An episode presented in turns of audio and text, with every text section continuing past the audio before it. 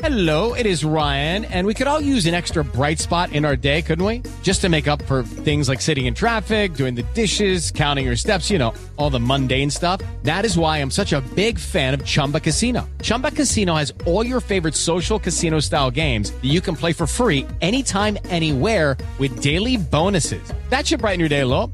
Actually, a lot. So sign up now at chumbacasino.com. That's chumbacasino.com. No purchase necessary. VGW Group. Void were prohibited by law. See terms and conditions. 18 plus. With Lucky Land slots, you can get lucky just about anywhere. Dearly beloved, we are gathered here today to. Has anyone seen the bride and groom? Sorry, sorry, we're here. We were getting lucky in the limo and we lost track of time. No, Lucky Land Casino, with cash prizes that add up quicker than a guest registry. In that case, I pronounce you lucky. Play for free at LuckyLandSlots.com. Daily bonuses are waiting. No purchase necessary. Void where prohibited by law. 18 plus. Terms and conditions apply. See website for details. Swimsuit? Check. Sunscreen? Check. Phone charger? Check.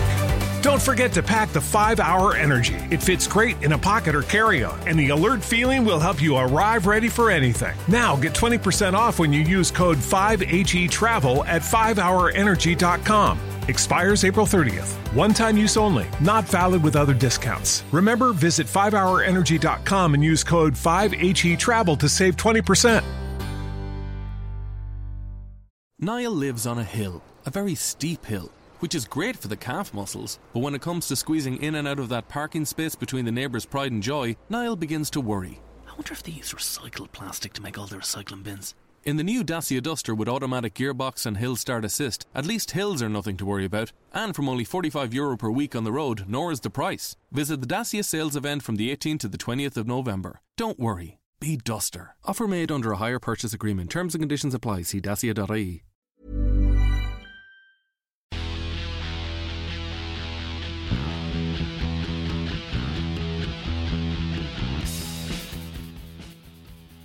Now then, it's the bloodandmud.com podcast.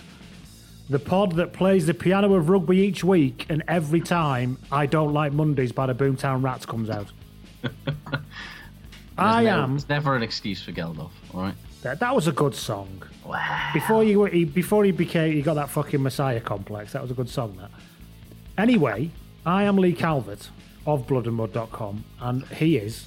I remain Josh Gardner of RugbyShirtWatch.com. If you want to get in touch with me on this lovely podcast, you can get me at Blood and Mud or Lee at bloodandmud.com. And how do people get hold of you, Josh? Uh, at Josh Gardner at Rugby Shirt Watch or uh, indeed at uh, RugbyShirtWatch.com, I suppose. All of those things, all of them. Yeah. What do we think about the Ospreys away kit, by the way? Love it. The blue, Blue. with the white arms. Yeah, like Yeah, it. Dig it. right. Baseball shirty. Mm, Not not so keen on the new Italy uh, change shirt, which appears to have what has only been described just today by my good friend Chris Slowly as a stripper collar. What's a stripper collar? I can't picture what that is. You know, like Chippendales, where the little wingtips with the bow tie. Oh yeah, yeah. They've oh, effectively I stuck see. that. They've stuck. They've stuck that on a rugby shirt. And the last looks- Lions top had that. but not not like this. Not as pronounced. No, this has got proper pointy bits. It's it's genuinely begging for a bow tie, and it looks absurd. It probably look better with a bow tie. I think you've, probably you've, you've got probably into, you've, would- you've tapped it into would actually look. Yeah, they maybe they're trying to sort of channel that Racing '92 wearing pink bow ties because they're so fucking weird thing. I don't know. We're, this podcast and all of our chat is available on Acast, as you know, is also available on Apple Podcasts, and we have the Patreon account. Thanks to each and every one of you out there who have paid some child support to the sarcastic know-it-all teenager that is this podcast. um, for your trouble, we last week had a lovely chat with Jason Tovey in a rugby life. Hope you enjoyed that. There'll be another history pod soon. And you can, if you want to get involved with the Patreon and get this extra stuff, you can sign up at patreon.com slash blood and mud. And it will cost you basically fuck all to, to get a little bit of extra stuff. Yeah, a sort of amount of money that almost certainly you won't notice. There's probably about five times as much down the back of your sofa. Yeah. Although people do people even carry cash anymore? I, I was just thinking that. How much stuff gets dropped down the back of a sofa the other day? I've had a fiver in my wallet since January that I just haven't had any cause to spend. My kids are 16 and 14. And Yeah. I, I, me and my wife went out on Friday night to a meal. and uh, this is this is linked to the under the sofa thing. And my son went out to play football, and my fourteen year old daughter was in on her own for a couple of hours, and we didn't know how this has got here, but basically she kind of moved on the sofa, and do you know?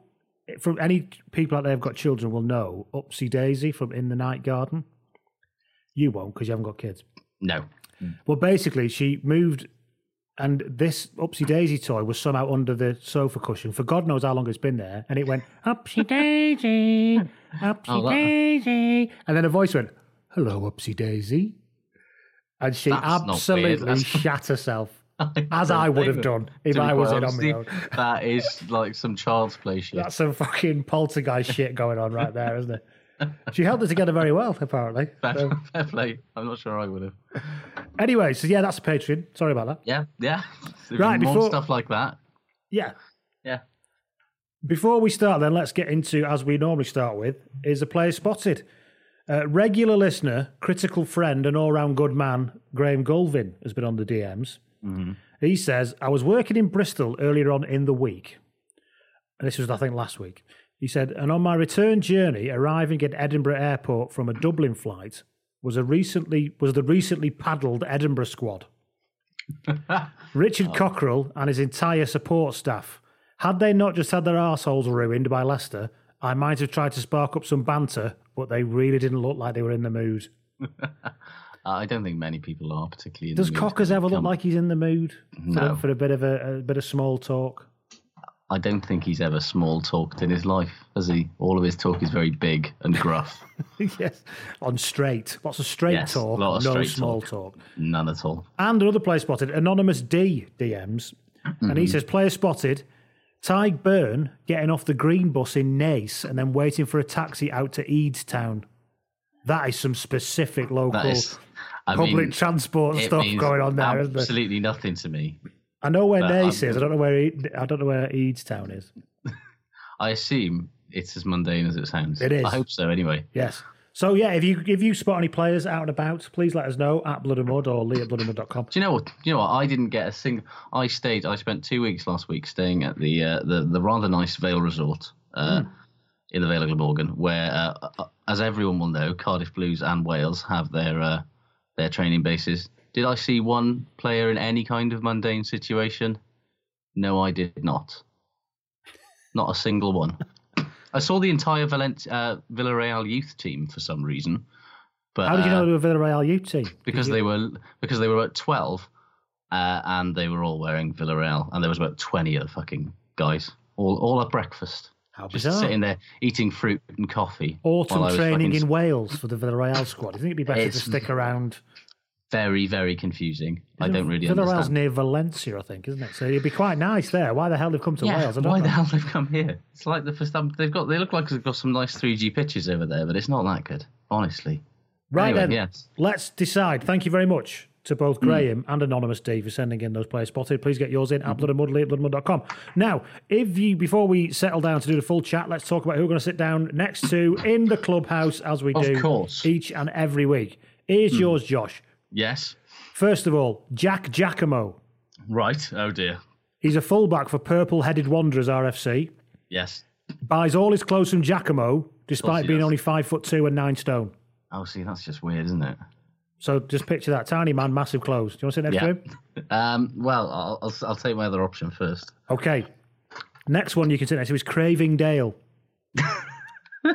he's he's a prop. He's a prop forward for Shattington Old Spice F- RFC.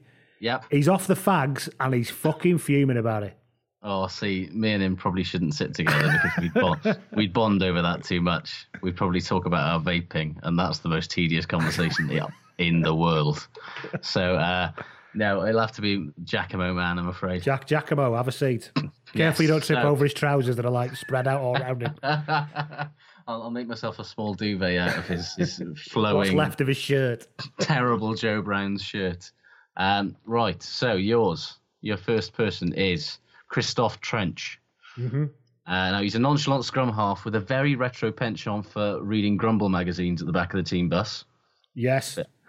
Equally retro, sells pirate DVDs out of the back of his car despite nobody having watched a pirate DVD since 2010. Um, he's actually called Christopher, but he found that growing a moustache and adopting a bit of a fey French accent actually really improved his success with ladies. Um, he's never been married, but he claims he will settle down if he meets the right woman. He's 52. Is that like the Italian bloke in Police Academy 1 who's not really Uh, Italian, or the, real- the Spanish bloke who's not really Spanish because he gets all the ladies? I mean, yeah, sure. Do you not remember Police Academy? I, I do. I don't remember that guy. I Okay. mean, or maybe I just got distracted by George uh, Martin, but he's really just George Martin. That's because that's the kind of that. jokes he had in 1984. Yeah. That suddenly just pretend to be Spanish and get loads of women. Yeah, that I've inadvertently brought back for 2018. Yeah, so Christoph Trench, he got like his old Yeah. media. I quite like that. I quite Yeah. like that. Yeah. Um, and your other option is uh, Chevy Pennycook. Um, Is that a man or a woman? is a former London, Scot- London Scottish flanker. Uh, he's also played for Bristol and Moseley. Uh, played for England under twenty. Solid career. Brother, I like it. Redford Pennycook. Yeah, no, this is a real former professional rugby player.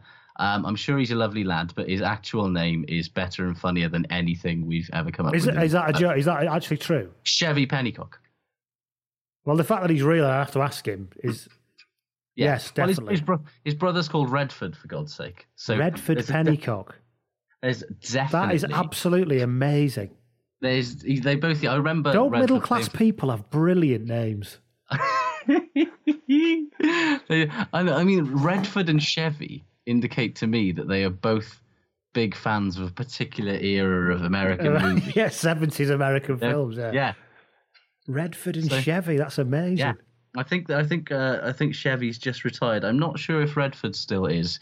I remember him playing for Bristol and thinking it was the best name I'd ever heard, and then I heard he had a brother. When I worked, my first job out of uni was at Legal and General in Cardiff. Mm-hmm. And I worked in the filing room, and it was a disaster because the office had recently opened and there was no system, so we had to go in and sort it all out. Good. So, so you had to look through all these people who've applied for um, ISAs and shit. And there Mm. was, and as usual, there were loads of hilarious names that you could come across. We haven't used them Oh, here. Like for example, the Pat Mycock. True. Some, I think it was a Thai lady who was called Two Suck Men. I'm not even joking. Seriously, Honestly, that's- God, I'm not even joking. it's just too obvious. And then there was a on the woman. isn't it? There was a woman who was called Joyce Moody Nutter, double barreled, right? So I was like, who decided to double barrel that name? At what point did you go, yeah, I'm going to call myself Moody Nutter? That'll work. Well, I, I saw a thing from uh, I I uh, I mean I'll level with you. I don't keep up with the Made in Chelsea news, but um, someone from neither, no. someone from Made in Chelsea, uh, who I think is called Locke or something. I don't know, but he's getting married to his fella, uh, and he's his fella's also called Locke, so he's changing his name from hang on, I'm good Ollie Locke, and he's now going to become Ollie Lock Lock. Which I kind of love that. I mean, sorry. Good luck to you. Best of British. Mark of an absolute cunt. Ollie. Lock Lock. I quite, I could, no, I quite like that. It sounds like a sort of. It, it does sound quite jaunty, doesn't it? Ollie No, you Lock say Lock. it. It sounds like a Welsh song. Oh, Ollie Lock Lock Locky Loo Lucky. And that's not a joke. It does sound like what's the what was the Welsh song? Ollie a kiki a collie a cuckoo. Oh, Remember that one? Cuckoo cuckoo that one. cuckoo. That one. Yes, Sounds a bit like that. one. Does a bit, yeah. Anyway, enough of this. Let's Learning move on. so- welcome to learning Welsh songs with Lee. I think it Um, was called Roy France. Something about a bloke going to Austria. I remember that. It was something like that. When I first moved to Wales, the first song I learned, I was like, this is madness. Absolute madness. What, what is this fucking? We do all things Brian Brewer for with Lancashire. What's this all about? Yeah, so anyway, Oh, yeah, let's talk about news that we've sat down. fucking hell! Yeah. Fuck I mean, me, yeah. Sorry, yeah. everybody. Yes, news. Um, Worcester have some new owners. They do. At last, a it's not- consortium. It's not the SRU, sadly, because that oh, would that would have been great, wouldn't it? Uh, it's a consortium led by former Swindon Town chairman Jed McCrory uh, and a man called Errol Pope, who uh, sounds like he should be in a sort of 1970s soul band, but is instead uh, the head of a private investment firm that uh, has the worst website I've ever seen for a professional company in 2018. Mind you, though, so does what? So does Warren Buffett's company. So you can't judge everything by that, can you? Well, exactly. Yeah, he's look. He's all about spending Yeah. money where it matters. Errol Pope is a finance specialist in property and commodity training, trading. if that doesn't mean, sound that doesn't sound solid character type, does it? um, And he and yeah. has a passion for community-led projects in sports. No, he doesn't. no one has a passion for that. Come When on. you sit down for an interview, what's your passion in life? Um, My passion is for community-led fucking fun. projects in sport. Your passion is for making fucking money like everybody else is. Um, My passion is for parking money somewhere so I don't have to actually declare it. Sorry, I mean community led projects in sport. Um, um, they have, of course, promised all the usual big dreams. Uh, you, you know, European superpower, extra investment, blah blah blah. Problem is, everyone's doing this now. Not everybody can become one of the top teams in England if everyone's got a fucking sugar daddy promising to take them to the top. Somebody's going to have to lose out there. When does this he, end? he has a particularly un, it, the statement is a particularly underwhelming claim on the investment, It though, is it? Because listen, isn't it? the new owners are committed to keeping the club at Sixways, fair enough, and investing above a certain threshold into That the rugby budget. I mean, don't What we all don't we all dream of a bright future of investing above a certain threshold? Isn't that What is That's that? what dreams is are that? made of, What surely. is that? Is that threshold the bare minimum of the salary cap? I mean, also McCrory, like McCrory's been in uh, involved in various football clubs. Um, I'm not going to say anything about them because, judging by a quick Google earlier, his lawyer is very, very dedicated. Um, uh, but you know, he's his mo seems to be mainly about sort of going in somewhere that's a bit of a financial shambles. And let's not be beat around the bush here. Worcester lost eight million quid last year. Yeah. Um, and he's about restructuring, efficiency, cost saving. All the nec- these are all necessary and important things that I think Worcester need to survive, but maybe not necessarily compatible with Premiership survival, um, given the way that they probably can't afford Look, stop they've got. trying to make sense and get on board with the utopian future of investing above a certain threshold and unicorns for everyone. Investing above a certain unicorn threshold. Sounds like Um, so yeah, uh, good luck to Worcester. Um, genuinely though, good good luck because yeah. actually a club there, as much as we laugh at their, you know, next to the motorway stadium and all that stuff because it is quite miserable. But actually, no, you know, the game needs clubs like Worcester to thrive, doesn't it? So It does. I hope it works Well- out for them. Also involved is David Seymour, former Yes. Premiership sale player. Uh, the only thing I knew so, about yeah. co- the coffee business must be fucking good because that's all he had before. As he had a coffee business like every fucker else. Well, this is the thing, isn't it? You know, if you're if you get in there early enough, as he obviously did, then you can make Yeah, serious fucking bean, literally. Some Um, serious dinero. Probably some English Um, money as well. Yeah. Um, so yeah, I, I whatever, good for them. I'd say uh, it's them. good that they've got some investment, No. and the whole Duckworth thing is is kind of finally kind of But I think this is going to be the future, isn't it? It'll just be every Yeah. three or four years somebody goes, "Oh, fucking enough of this," until they all Um, run out of things. Well, this is kind of it's interesting because we've kind of already seen this happening in with the game in Wales over the last you know ten or so years. When the regions came in, the sugar daddies came with them, and they had about ten years, and then they were like, "Fucking hell, rugby's a money pit, isn't it?" um, and so yeah, you know, it might be a case that clubs kind of just get passed around between different owners every sort of five or ten years when they basically decide that the money's not fucking worth it. Alan Sugar had a brilliant quote about Tottenham running Tottenham, didn't he? Because he kind of came into that not with his eyes wide open as a businessman, if you know what I mean. Yeah. And he said, you know, well, why wouldn't you invest in the club? He said, he said something like, well, I'd already pissed hundred million pound of my own money at the wall. I wasn't going to piss any more of it at the wall, was I? and that's the thing. They all these old guys all get to a point where they're like, there will not be a return for this investment. You know, if you want to start putting money into a rugby club or any sports team, you're not in it to fucking make money unless you're No, and I think everyone, or something. I think everyone understands that. It's how long you're willing to keep incurring losses for. Absolutely, And we've been yeah. here before, so like, we're not going to go through that again. So, what else have we got in the news? Uh, Leicester have signed Hagawara as half, uh, scrum half, Felipe Ezcurra as autumn cover because they've got that lad got injured at the weekend and Ben Youngs will be with England still. Um, Sounds fun. I know nothing. He played for the Jags. I know nothing about him other than the fact that, judging by his picture, he'll up the Tigers' squad handsomeness factor by a factor of about a thousand. Well, that's because the step down is is basically it goes George Ford, Him, George Ford. Then you're into, you're really into the then you're in, then, then you? you're into Dan Cole. Yeah. and you know, with the greatest respect to Dan Cole, Yes. I'm sure even he would admit that he is uh, not a part-time model. During the at the weekend, I was watching the Leicester game, and I was trying to Hmm. find my entertainment where I could find it because it was so fucking. Fucking hell. And at one point, Nick Mullins said, uh, "And that's Dan Koloff." And I and I and I sort of went, "Oh, it sounds like one of, it sounds like one of Steve Diamond's.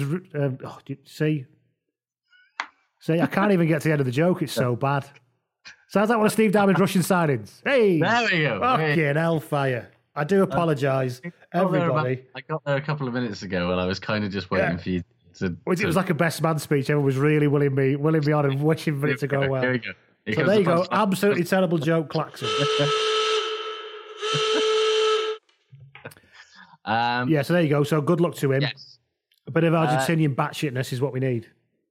Absolutely. Uh, other news: uh, Midi Olympique uh, uh, reporting that uh, the LNR, the French rugby people, club rugby people, and Major League Rugby in America um, have signed uh, an entente cordiale, uh, as they probably still say in France, um, basically saying that uh, top 14 and Pro D2 are going to loan various young, talented French players to Major League Rugby in America for um, up to two years, basically to give them game time and let them develop in a sort of non-mental, non-French environment, and yeah, presumably to boost the profile of the game and, and add some extra quality to the game in America. So interesting, uh, and kind of you got to look at that and go, why hasn't like a Premiership or top, Pro 14 or an English-speaking league not got in there and gone? This They're, is they're too busy idea." spending their money building concentration camps for rugby players in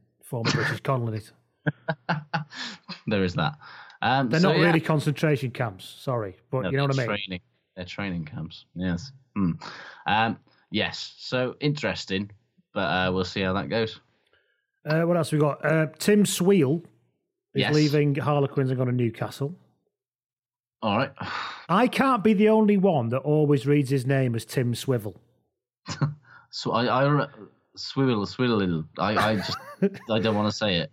It's I, do- of those I- names. I always read it as Tim Swivel. yeah. I, I, I read it as swile sometimes, but then I, we all know that I have some odd pronunciation issues. Tim Swile Swiler's sieged into Newcastle, Yeah. as you might say. It's the Ian Madigan. Um, we'll come on to this again later. Um, last bit of news then. This fucking Todd Blackadder situation at Bath. I'm just going to say it. right, remind me again of what's happening here. So he's So he's signed a contract extension yeah, until 2020, Yown, but yeah. which when when Stuart Hooper, who's currently some contrived title that means nothing at Bath, uh, elite performance, because he's a bath man. He just gets a Yeah. job for being a bath elite man. elite performance manager or you know king of biscuits or something. I don't know. Food and Um, beverage director, like Robert De Niro in Casino. Um, so he'll take over when Blackadder presumably leaves in 2020. However, they're not necessarily saying that Todd Blackadder will definitely leave in 2020, just that whenever Todd Blackadder leaves, Stuart Hooper will then take over. However, Toby Booth, long-time uh, attack coach, and Darren Edwards, long-time forwards coach, will be leaving Bath at the end of the season. It doesn't make any sense at all. Is Stuart Hooper bringing in his kind of staff? Perhaps. Well, maybe, maybe, but then why isn't Todd Blackadder bringing in his staff? If he wants to do a good job, yeah. Yes, because you know those Booth, Booth and Edwards have both been there since pre-Blackadder. Toby Booth was So- manager of London Irish when they were good. Mm. And he kind of never got another head coach role. It was really No, odd. I don't he think went, he did anyway. He went to be the attack coach at Bath under Ford, I'm guessing, Hmm. and so it just makes no like. I get Bath are trying to do some sort of like promote from within. Shigemi what's it, but it Well, they just love makes no Stuart sense. Hooper. They like absolutely They love him. It's almost like a it's like a, it's like a personality cult down there with Stuart Hooper. They do, And actually, I'm, by all accounts, he is a very decent bloke and knows what he's doing. But yeah, it is it is borderline personality It's cult down there. fucking well, well weird, and I don't really understand it. Uh, so yeah, in terms of new, do we want to do some news? Or do it later about the All Blacks winning their sixth their sixth rugby championship in seven years. Who gives a fuck, really? Let's be honest. There's your news then. There you go. Yeah. Shall we talk Congrat- about some? Congratulations to the All Blacks. I mean, mm. Well, no, genuinely, I suppose. Yeah, congratulations to them. I'm not gonna, I'm not Yeah. going to be sniffy about the fact that they're still fucking ace. yeah, it's just completely. Wait till they un- take on the mighty, mighty rebuilt England in a fucking few weeks' Oh, time. yes. Just, Oh, yes. Just, just, just you wait for that, for fuck's sake.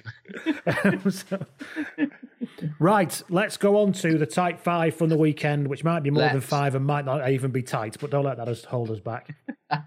um, do you, do you want? Shall I start? Uh, crack on, mate. In France, Mo Money seems to be bringing Mo problems It does a little bit. because if you look at the table, uh, the bottom of the top fourteen, Perpignan are there. Mm. Montpellier are drifting down there. Mm. I know they're doing a bit better now. And Toulon, Toulon are right down there. Yeah. Toulon are honestly. Toul- Rhys- well, Montpellier's win over Perpignan actually has helped them out a bit. Yeah. So- Rhys, I hope those many, many euros are worth it. Because if you went to the south of France to win stuff, you have signed for the wrong club, Sunshine. It's really horrible news, isn't it, though, for Paddy Jackson in his new career that he's not managed to win a game yet. That's really Devastated, absolutely gutted for him. Poor lad. He just wants a chance to. No, I'm not even going to go there. Um, but yeah, Toulon have lost six and one two this season, which is fucking mad, given that they have got a squad that is quite literally jammed. That still, you know, Yeah. for all of the talk that Toulon are not what they once were, and yeah, let's be honest, they're not. But they're still fucking. They've got more internationals and more money than fucking any team in Britain, except maybe Leinster or Saracens. Hmm. And they're just shitting the bed. You know, they've got Rhys fucking Webb for God's sake. Like he should be good enough on his own. And of course, um, what's really funny is how quite clearly massively pissed off Clermont are about last year. Oh yeah, Because they, are, kicking ass it. and taking They names. They are really not are- happy at all. They are proving so many points. Um, but yeah, you know, they they're the top fourteen doesn't make sense a lot of the time. Let's not beat around the bush here. But particularly this season, it is a little bit fucking mental Yeah, and, and- obviously, yeah, and and just- funny. Let's be honest, it's funny. it is endlessly more interesting than our league Yeah, in many because- ways because it's just mad. Well, yeah, you look at you know, the teams in the bottom half of the table include fucking Bordeaux Bègles, who spent a lot of money. Toulouse, who always spend a lot of money. La Rochelle, who were basically the fucking best team that's in the Pro 14 in the regular season last season, are down in ninth. Pau who spent fucking shitloads of money, are in tenth. Toulon are in eleventh. And then you've got, as you say, Perpignan who spent a lot of money, rock bottom with Grenoble and Agen. And it's like, okay, Grenoble and Agen you probably expected to not do well, but all these other teams, they spent fucking shitloads of money. Apart from everyone- weirdly, the ones that the one that's the perennial overachiever really is um, our old friends. I guess I'm alright. Guess I'm alright. Isn't it? Yeah, it's weird that. And I mean, you look at cast squad and you just think, how? Like genuinely, they Decent enough, but you know, their most famous players by a country fucking mile are Rory Kockott, who is seven thousand years old. and has and, has ungainly Popeye forearms. Yes. Uh, and Scott Spedding, who also has ungainly Popeye, uh, has ungainly Popeye everything. Let's not beat around the bush and, here. and as and as they say in Lancashire, he has a sken. Do you know? what- Do you Don't know? what- don't know what that do you know means. a sken is? It's a cross eye. Oh yeah, he does a bit. Yeah, he's he's a bit pontoonized, as we'd say in Wales. Yeah. Um, but yeah, you look at that squad. There's like there's a, there's a smattering of internationals, but nobody fucking. Well, it's nothing massively. compared to the Racings of this world or the Clermont. Well, you've got world, fucking? Jeff Jan David and fucking Geoffrey Palis and fucking Steve Mafi. It's not exactly. They're not exactly a fucking not a bad team, but not. We're going to go and win the fucking league regularly and piss everybody off and keep upsetting people. No, they're they're you know they. Yeah, they're they're a solid. They're a team that you look at and go, they'll probably be sort of lower mid table in the Premiership. Like looking at that squad. Hmm. But they probably wouldn't be because they kick- they overachieve. But they're fucking for them. kicking ass and taking names, and fair play to them. What have you got from the weekend? Uh, well, um, without wishing to to be a bit sort of, eh, like I don't believe you. I don't believe you. Okay, I know. Uh, like that. Joe Marler's perfectly entitled, right, to not want to play for England anymore. Yes. But that doesn't mean that rugby shouldn't be asking himself why he doesn't want to play for England anymore. Like, lots of people were talking about Sam Warburton, his, his injury enforced retirement, Hmm. start of the season, should be, you know, a massive wake up call for rugby from a player welfare point of view. But when, like, a player decides to retire from Test rugby at the age of 28, a year out from a World Cup, sort of without saying it, basically saying that just the pressure and the fucking strain and all of that stuff that playing for your country puts on you is just a bit much. That should probably be a different kind of turning point. Like, I'm, Hmm. I'm not saying like Marler's not exactly an ordinary international player. His actions have put probably more of a spotlight on him than perhaps he was And prepared he's, to. and he's certainly more of an individual character than lots of people. Absolutely. And you know he's he's got some form for this. He excused himself from that England summer tour uh, year before last, 'cause the fallout of the whole Gypsy Boy thing. So you could argue it's an isolated case, but and, and I'm sure it will be, to be honest with you, in the sense that he's weighed up the massive financial incentives of remaining an England Test player for the next two years, um, against the sacrifices demanded, and decided it's not worth it. And I don't think many will. Yeah, but what, I, what I like about it is I don't know, but exactly that. I think he's obviously sat down with his wife and gone, "This isn't making me happy. I don't like being around you. However, you know, as a family, we're going to lose a shitload of money, and I hope, you know, I'd like to think because I think that's what happened in my marriage. She just said, "Don't worry about that. We'll figure that out. You know, you'll you'll we'll do whatever because you Yeah. can't be fucking miserable."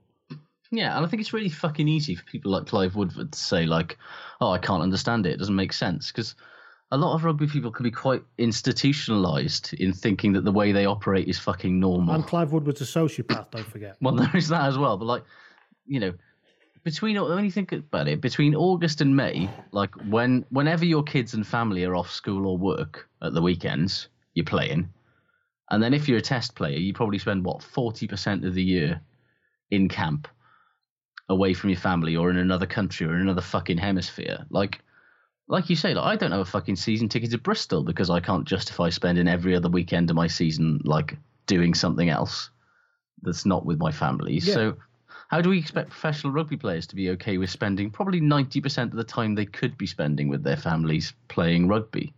And Like- even if you expect it not, it might just not be making him happy. Yeah, And it may be making him so unhappy to such a level that he doesn't want to do it anymore. Yeah, and and you've got to think that like this has come out since he's retired. It's come out that you know the leak this weekend that the RFU's plan for the EPS squad over the next two years gives them a grand total of two weeks off in two years. Like, which will be between the end of this season and then reporting back for a three-week World Cup conditioning camp, which they're claiming counts as downtime. Bullshit. If you're in camp or somewhere, that's not fucking Conditioning have- camp definitely sounds like downtime, doesn't it? Well, they yeah, they're they're supposed to have five weeks off, right, every season, and they're based and the W- and RFU decided that they can spend three of those weeks doing conditioning and training and World Cup prep. That's not th- five weeks off. Remember, that's two- Eddie Jones' condition. That's not a normal person's yeah. condition. Like what human being can be expected to function on two weeks proper leave in a year in two years?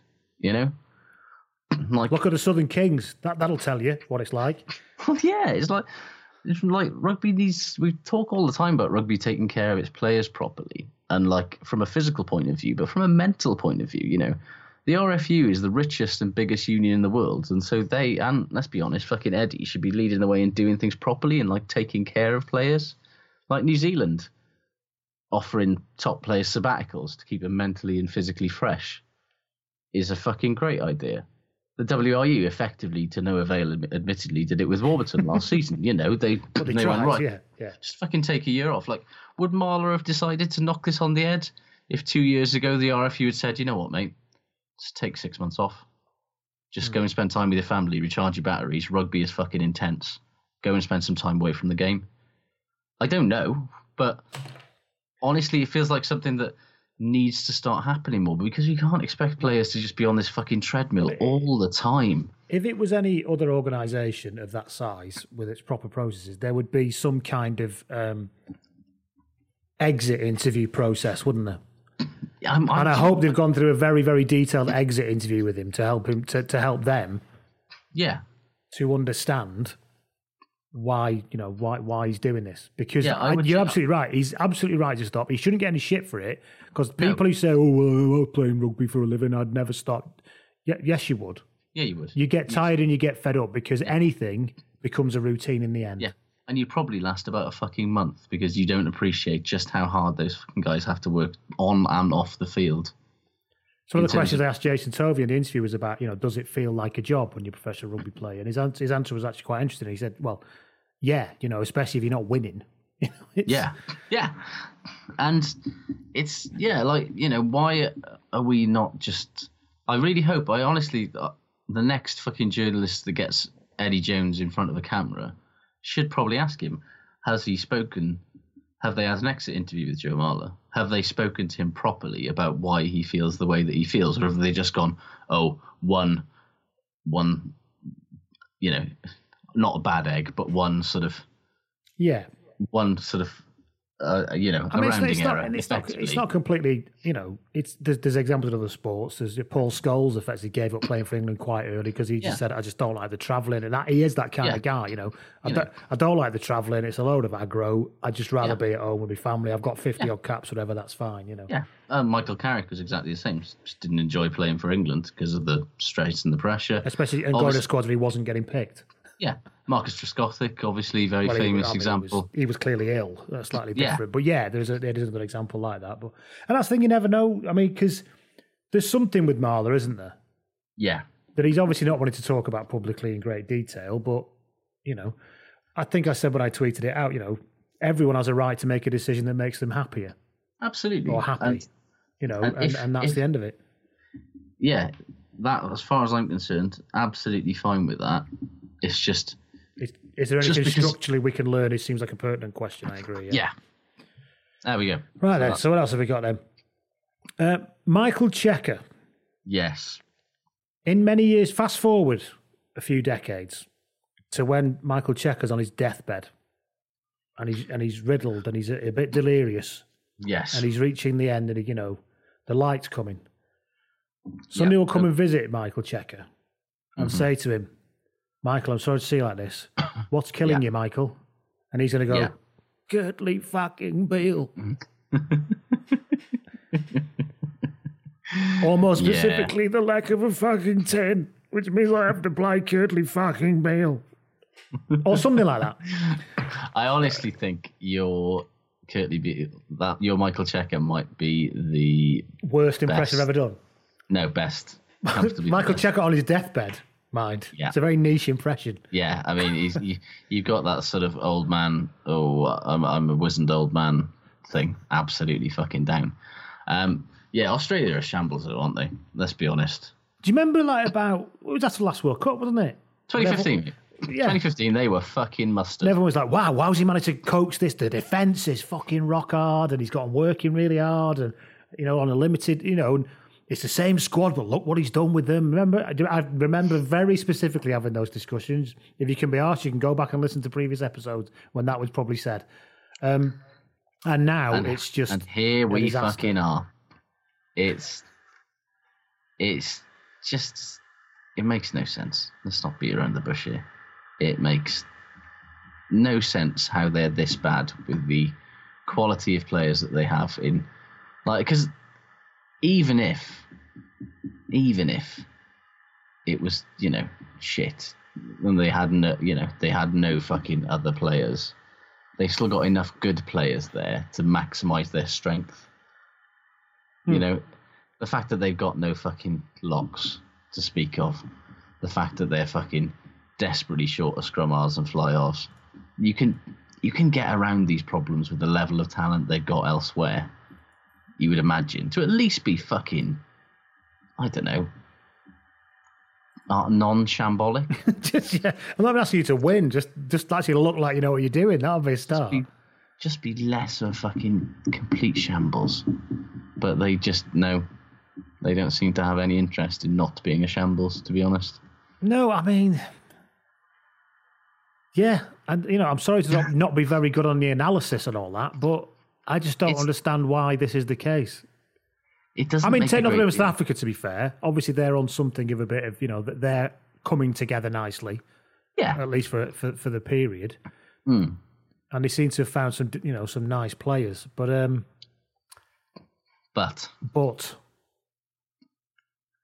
they were just terrible. and they they remain terrible. That's the thing that he says. You know, Cheika said that he saw some improvement. I did not see any fucking improvement. I haven't seen any improvement in Australia for quite some time. And the problem is that they will turn around and have a sort of, you know, they'll give us some sort of false dawn moment, like when they sort of were moderately decent against Ireland for a couple of weeks, and it was like, oh, okay, maybe they're, well, no, no, they're not, and it's I just don't think Yeah. you can move. I mean, there's obviously the Kurtley Beale pass thing. I don't think you can Yeah. move forward building your team around Kurtley Beale. A Well, year out not from at- a World Cup. I just not don't, at not, not at at a 10, 10. Not at 10. Sorry, I don't mean not in the team at all. Play him at twelve there's a by all means, but he ain't a ten. But they don't seem to trust any of the very few players that they have elsewhere to play ten. You know, I mean, the problem is that I think he's trying to he's trying to manufacture something with Beale because he knows he isn't getting much of a platform.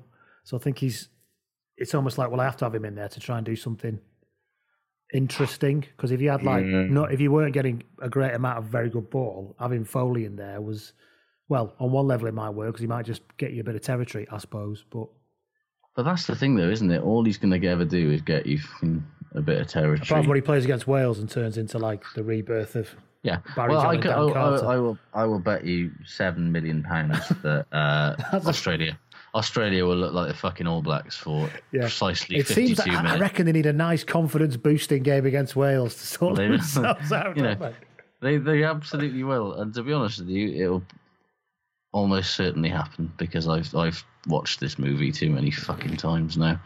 Um, but you know, you look at that squad and you just think there should be surely somewhere in that fucking team like a decent bunch of fucking lads. There has to be. That back line is, I mean, you know, Beale, he's frustrating, but he's a good player. Genia is class. Betty's problem- a right handful. Matt The Toomua problem- is. the problem about- with- Go on, sorry. the problem with Genia eh, is that he is literally the only thing they've got at nine that isn't an absolute fucking disgrace. and I don't know where you go with that, you know? It's I know like what I do. You go to Nick Phipps off the bench. That's where you go. Oh, this is the thing, it's like fucking hell, is that is literally the second best Matt scrum Tam- off in Australia. Every, it's universally accepted that Matt Toomua He's very is good. wonderful, right? Yes. Have you ever known a wonderful player to be put in as many situ- as many regular playing situations where he cannot express how wonderful he is? you got fucking Leicester, haven't you? Yeah. Then he's and then he's constantly and permanently jet lagged for the past three months, Mhm. and then he's playing uh, for, for Australia. You got to feel sorry for the guy. Or on the upside, you might say, "Well, do fucking better," because it's down to you to try and improve it. But uh, Yeah. I mean, let's be honest. Australia lost to a team that has put Pieter-Steph du Toit back at seven, Yeah. Just and almost it's not an absolute and total shambles. almost just to fuck with people, really, isn't it? yeah. It's like, yeah, why not? But like, you look at that fucking back line. I bet Rassie had a very again, very long conversation with himself about that selection did- before he did, it. We'll, we'll we'll have a we'll have a big Rassie debrief at some point in the future. But you know, you look at that sort of as you say the back line. You got Folau, you got Haylett-Petty, you got Koroibete. I mean, Haylett-Petty at fullback, I'm never going to be convinced by. Um, put Well, it's Folau just back swapping in a flower, isn't it? I just yeah. yeah. This this aussie obsession with utility backs is a problem but um hodge is fine at 13 Samua's fine. You know he's a very very good player. Kurtley Genia is great. Pocock's good. Hooper's good. I mean to be honest with you the front row should be a lot better than it is. When you look at like Tupo Fanga and Sio it's yeah. like that's that should be a good front row but I don't know. They're just they are they are a team that is less than the sum of their parts at the moment. I I just, like yeah, I very much like South Africa becoming a big load of fucking monsters in the eight again. Well, that's exactly what South Africa always should have done. Yes, and I just love You it know? that it's coming back because actually that's one of the great things about rugby is a monster South African eight. Yeah. And then they've got these. I don't like Jesse Kriel. I think he's shit. But um, Willie le Roux, this that, that little fucking dancing pixie. Cheslin Yeah, we'll talk, I'll talk about him in a bit. Yeah. Right, okay. Um, Deontay's fucking great as well. Uh, Faf is back being mad and he's being Faf- tolerated. Faf- Tolerate the madness. Live with it. Go with it. If you tolerate Faf, then some tries will be next. Your something will be next. There we go. Uh, right then, what have you got else Uh, on the weekend? Oh yes. Uh, well, I've learned that the bottom of the Premiership is going to be a hell of a lot more interesting than the top of it this season. Um, It's week five of the season, uh, and already we've got Alan Solomon saying that the Premiership is a two-horse race. Um, to be honest with you, it's been true since probably week one that there are only two teams. We did say in our Pre- preview, didn't we, that it's a lovely long season, then Exeter and Saracens play each other in the final, sort of thing. Yeah, I mean, to be honest with you, on current form, calling it a two horse race is probably a bit generous to Exeter because Exeter comfortably looked the best of the rest. But on current form, I don't see how anyone slows Saracens down in any meaningful way. And it's not a brilliant thing for the league that prides itself on being mega competitive, is it really? No, and, and, and Saracens had that bit of a dip, didn't they, last year?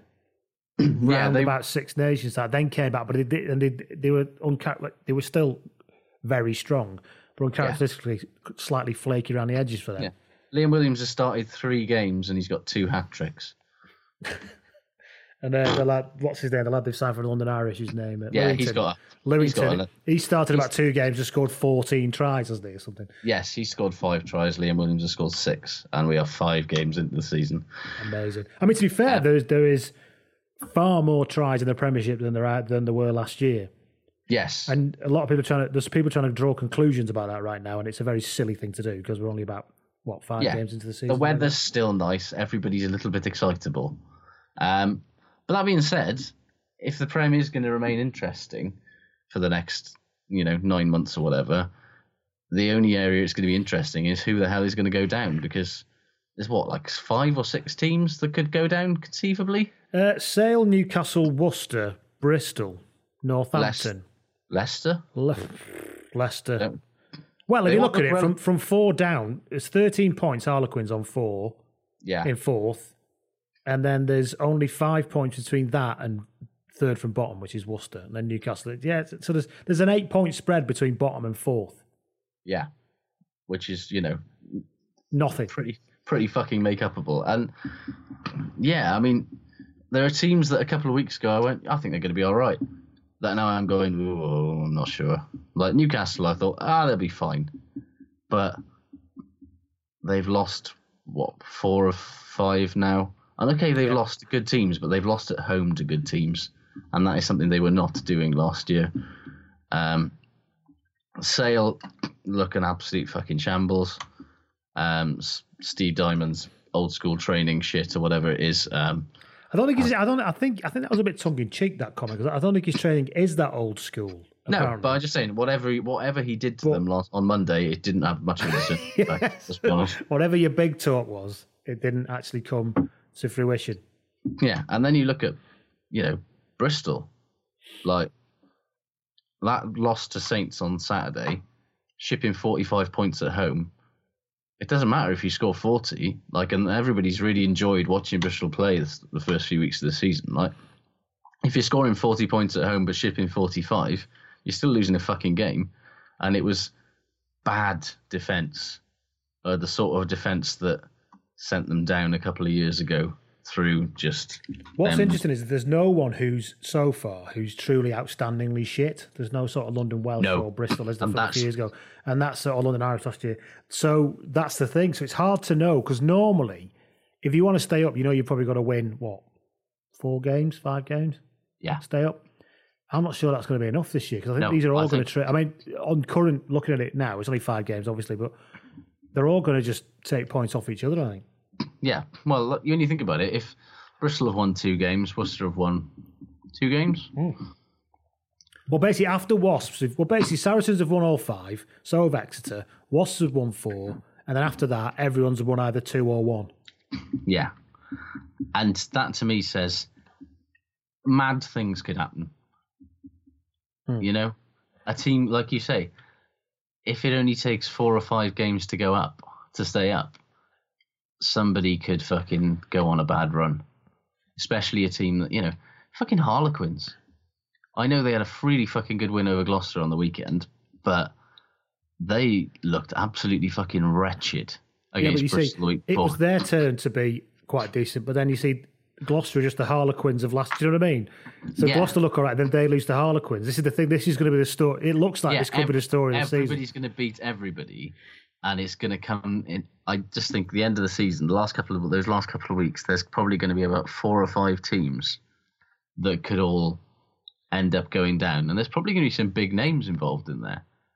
You know, I'm sure Worcester and Bristol and probably Newcastle will be involved, but there's going to Sale might very well be involved. Northampton could very well be involved. Leicester might even be involved, and that's fucking mad.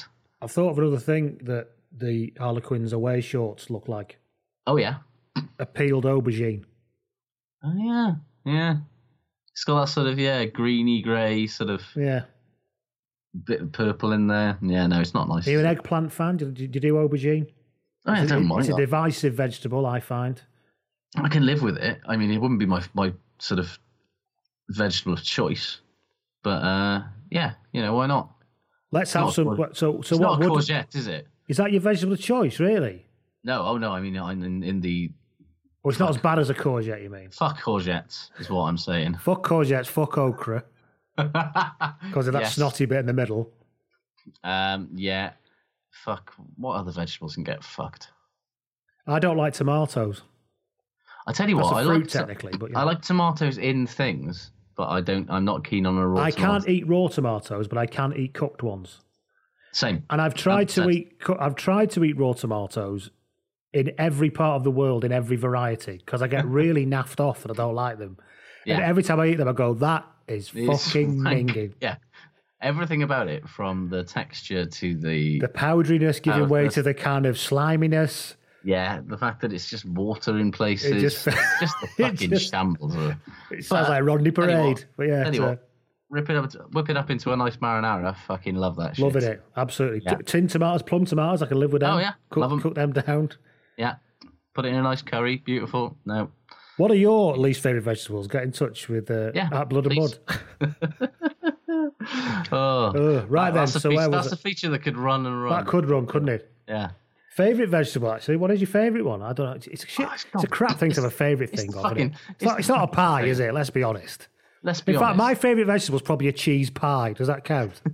No, everybody's favorite one. I, anybody who says it isn't is lying. Everyone's favorite vegetable is the potato. Oh, that's true. I was thinking about the more the coloured vegetable range. Yeah, Broccoli, you know, probably, from the coloured vegetable range. But there you go. Uh, kind of with broccoli. Yeah, or a garden pea. yeah. I like a sweet potato as well. Big fan of a sweet Oh, potato. Fucking overrated, like pulled pork. yeah. So, um, moving on. Yeah. did, did did you learn anything else on the weekend? Um, Please, for the love of God, moving on. Yeah.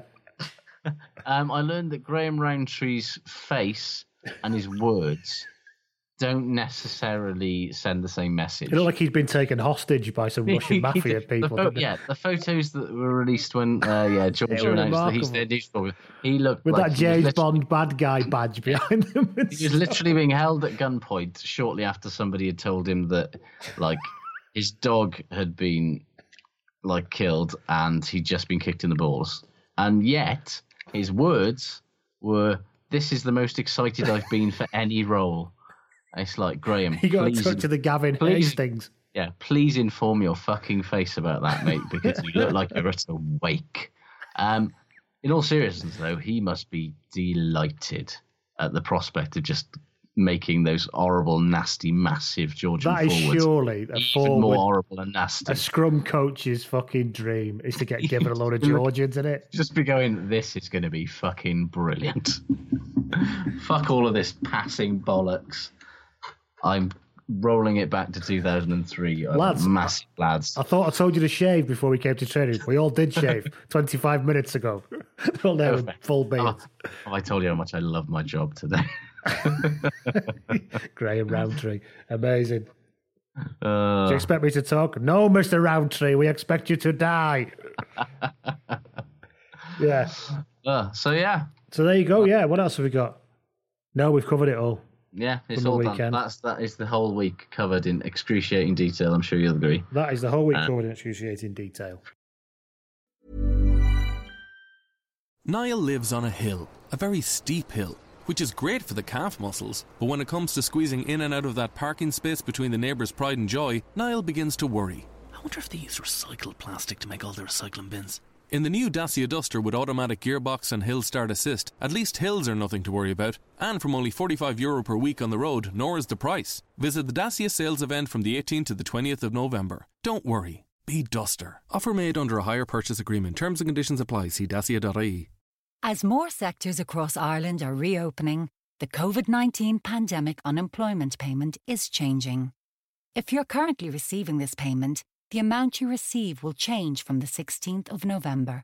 To find out more about how these changes will affect you, visit gov.ie forward slash PUP changes. A Government of Ireland initiative brought to you by the Department of Social Protection. Shall we talk about the Challenge Cup then? Yes, yeah, let's talk about that. Um, look, In a Uh. move about as surprising as Boris Johnson being a twat.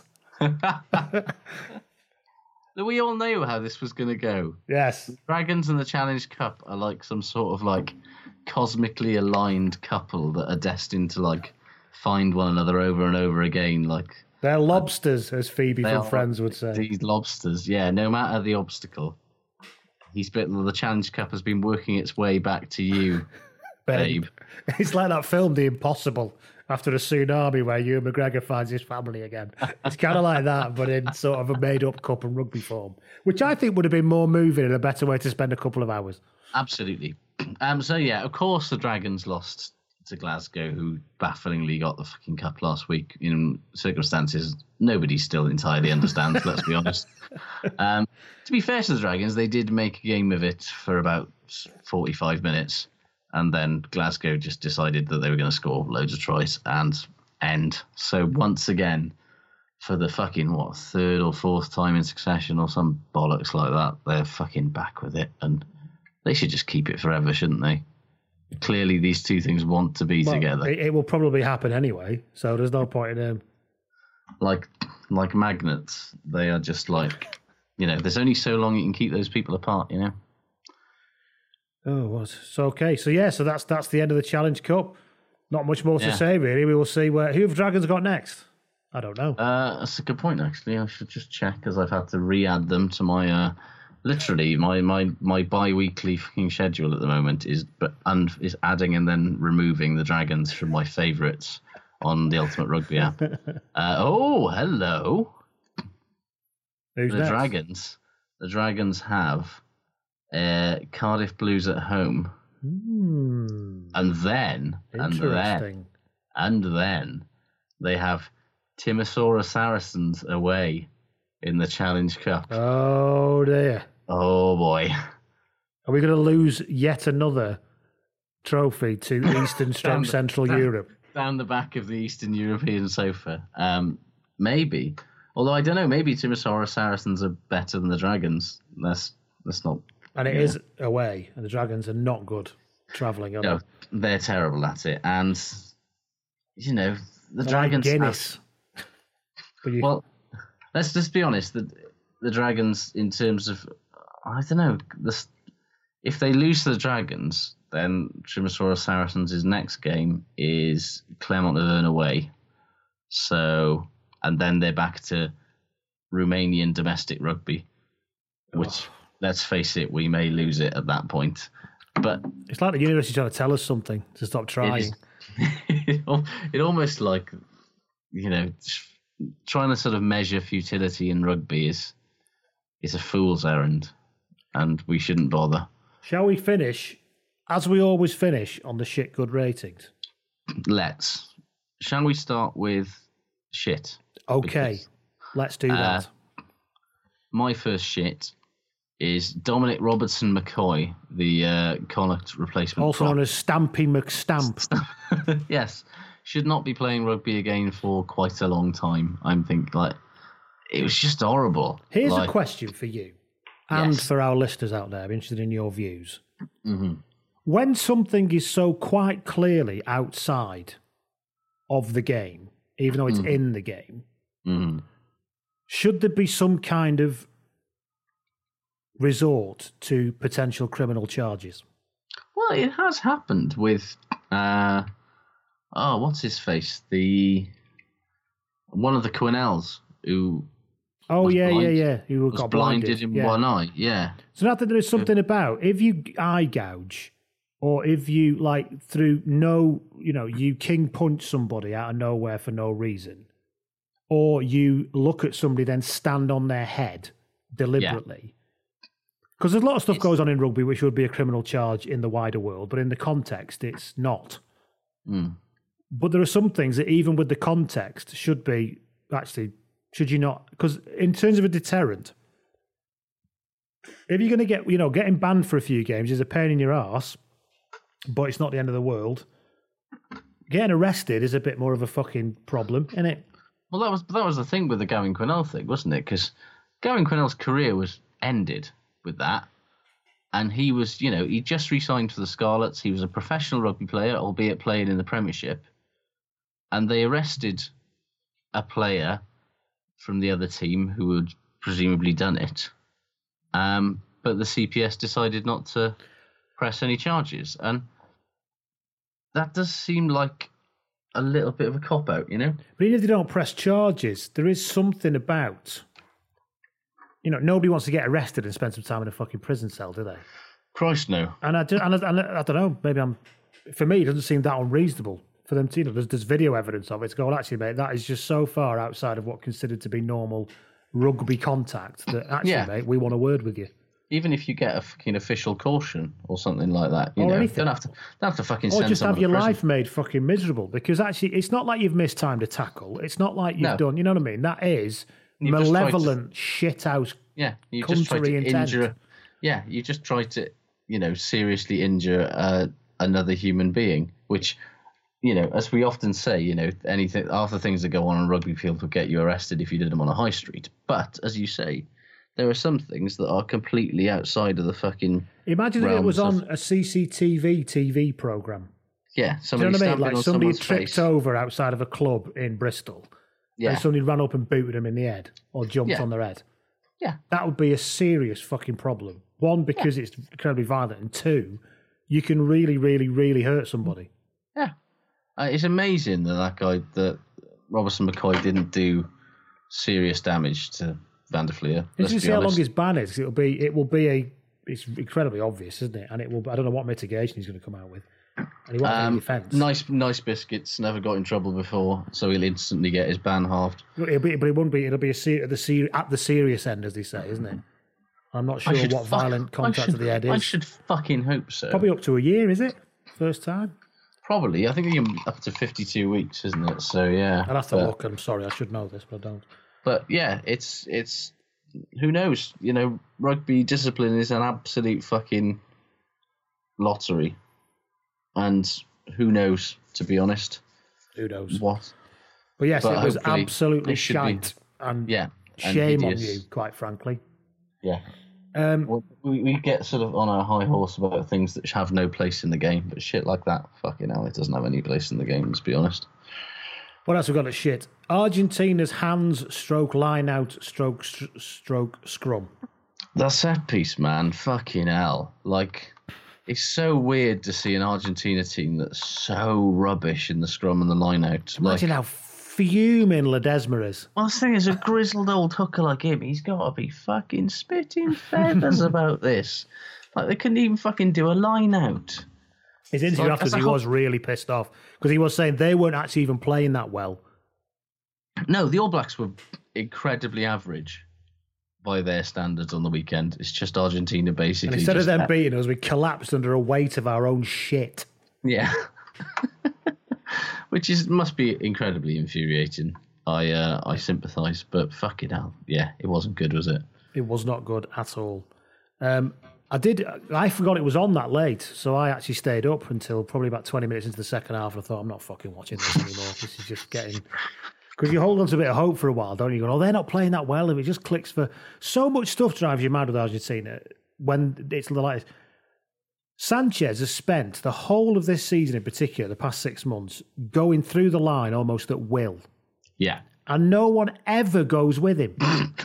no one goes with him ever. no, it is just like, why aren't you just gambling like Chris Ashton would? Just gamble into Yeah. the space in front of him because you know he's probably going to get Yeah. through. Why are you not? Why is someone now, at some point, not on his shoulder? Yeah. Like, He'd need How to are you not turn getting around that? and fucking Joe Montana it back to whoever his nearest player was once he got through the line.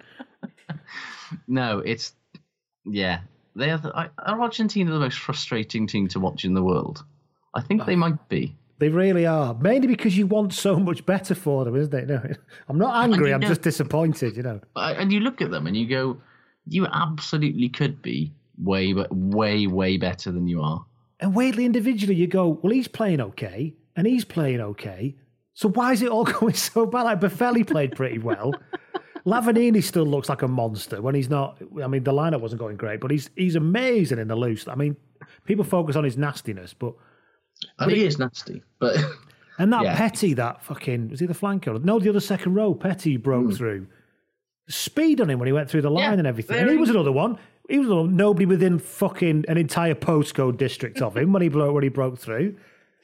I think maybe is that why they have to pick such ridiculous athletes because they know that nobody's going to come with them. So if they make a break, it doesn't matter what position they're playing. They better have the fucking They picked an entire team of 400 meter runners. So basically, just keep just keep going. Yeah.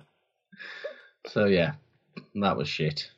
It was. shit. However, I must say that uh, Marcelo Bosch was presenting, co-presenting with Sean Fitz, Oh, yeah. Uh, Fitzpatrick even, and um, Marcelo Bosch's mullet is a wonderful example of the genre. It's It it- really is. he's committed to it. Even It's the fact that it's so stage. it's so well crimped. It's the fact that Yeah. it's, obviously he, he he has a very very specific idea of Yeah. what he wants it to look like. It's not like he just he's let it grow and just likes a bit of party in the back. He's No, you know he's he's a bit feathered at the front, and then he's got this kind of like yeah, it's not like what you describe as sort of a, you know, quite a few of the Kiwi players at the moment have got this sort of fucking seventies Hell's Angel. seventies. Hells Yeah. Angels mullet. No, no, no, no, no. His is properly feathered and lethal, isn't it? Yeah. It's like Because it doesn't start from the crown of his head. It's actually No. cut like a normal haircut up to a but certain then, point. But then there's a party going on right at the Yeah. back there. It's like a pelmet. See what it is. Right. So yes, Yeah, so there you go. That was Argentina. Um, yes. What else we got that's shit? You got any more shit? Kurtley Beale, mate. yeah, we I lo- talked about it, but yeah. Don't throw a blind miss two from underneath your own post with 26 seconds on the clock. Like, it's a bad idea at any time, to be honest. Like, when you're in that position, no miss two. Just throw the pass to the man standing next to you and kick it away. But to do it literally from the kickoff, like, is staggeringly thick. Like, genuinely, like, I'm surprised. And I didn't think I was capable of being surprised by stupidity on the rugby field, but I was at that point. He probably only just had a chance to put his fag out, though, hadn't he? To be fair. He probably had to be fair, yeah. What else have I got to shit? Leicester versus Sale. Hateful. I was bimbling around a bit this weekend, so I didn't really. I saw bits of games. I saw like half hour here, so I thought. But on Sunday, I was like, right, got a bit of time now. Could watch a game. Yes. Yes. What a game. You know, these two, they need to turn the season on. This could go, fuck me. It was like being given a concrete enema at a Coldplay concert. It was fucking terrible. To be honest you, the Coldplay, the Concrete enema probably would have been more eventful and exciting. I think a I lot tweeted at the time all the technical quality of a bag of chimpanzees trying to do a thousand piece jigsaw. It's just, I mean, Leicester be very happy with winning a game, I'm sure, especially after yeah, I'm sure they won't give a shit what I think. However, It doesn't. It doesn't bode well for the rest of the season, was it? It doesn't bode well for either team. Like, especially fucking Sale. Like, I know they were the away team, and I know Sale are always a shambles on the road, but It's like, look at what you fucking got to put out on that team in terms of backline, in terms of, and they're just fucking clueless a lot of the time. And what's that red fucking shirt with the outline, blue outline of a shark all about? I mean, you know what I mean? I don't It's know. not- Either does it? It doesn't help. Uh, Shasale have consistently had awful shirts for most of the last 10 years. Yeah, they The don't. shark- they, the shark have wedded themselves to the shark thing, haven't they? and it just doesn't much. lend itself, does it? Because even remember in any given Sunday when they had the Miami Sharks Yes. as a team, even that was rubbish, wasn't it? But they just had a black Yeah. shirt because they thought, oh, no, we, we won't mess with this too much. Yeah. But that's the thing, like, if you're gonna go sharks, like just just don't lean into it that heavily. You know? Just call Like- yourself it. Nobody will mind if you don't have a shark anywhere on your kit. Nobody's going to be that No. asked. No. Just, you know, put it on your logo, that's fine. But what they need to do is remember, like the ja- the um, Sunwolves first kit, it had the mental wolf watermark oh, shirt. see, I'd be into that. They should do that, but you know, like, you know, like the great white bite when the teeth Yes. come down and the black Yeah. eyes. They should have that as like the watermark on the front of the kit. Massively into that. Let's do that. But you can have that one for free. Whoever makes your kit, who makes Samurai. that? Oh, See, that's part of the problem right there. There's a oh, dearie me. yes. Aren't they made somewhere like Grimsby, despite being called Samurai or something? Uh, yes, samurai are are made somewhere in. Well, they they I don't know if they're made, but they're certainly uh, designed in Long Stratton, I think, somewhere like that. I don't even know where that is. It sounds rubbish. Uh, it's by Norfolk. Yes, see, Which never trust I a mean, place with no hills, Josh. Can't be trusted. Fully on board with you that. can't to be trust a place where you can see for ten miles No. uninterrupted. I don't. I get. I genuinely get a little bit twitchy if I'm not surrounded on at least one side by hills. My mate lived in like the south in Stamford, near Stamford, Grantham actually, and all the country lanes around there you could see for miles around them. I was I'm used to for ones with like hedges and then hills either side of them. You can't see a bloody thing. You take your life in your own hands. Don't like it. Right then, what else we got to shit? Uh, Um, Graham Love gets in touch on Twitter and he says shit everything about Argentina's set pieces, Yes. almost everything about Australia's set pieces. Yeah. The clash between the two next week should be outstanding. Yeah. Can't wait. Uh, and he said the way the Kiwi commentators pronounce pumas. How, how do they do that then? Puma. Pumas. Do they I- say pu- pumas? I think they say Pumas. Don't get actually don't get me started on fucking commentators this weekend because honestly, like, I know I can't. I'm not blameless here. You know, we all remember the Ian Madigan fiasco, but I'm not. I'm not an official commentator for a, an official broadcaster. In your defence, you are Welsh, and Welsh always Welsh. has the accent, the stress in the middle of the word. So if he was Welsh, Madigan, like Tredegar, yes, would be right. Indeed. However, fuck it, a lot of people have been talking about the Pro 14's Irish-based fucking commentary contingent over the last couple of weeks. Like, it shouldn't be beyond the realms to say Davis instead of Davies, really, should it? Like, it's Davis. It's a very common name everywhere.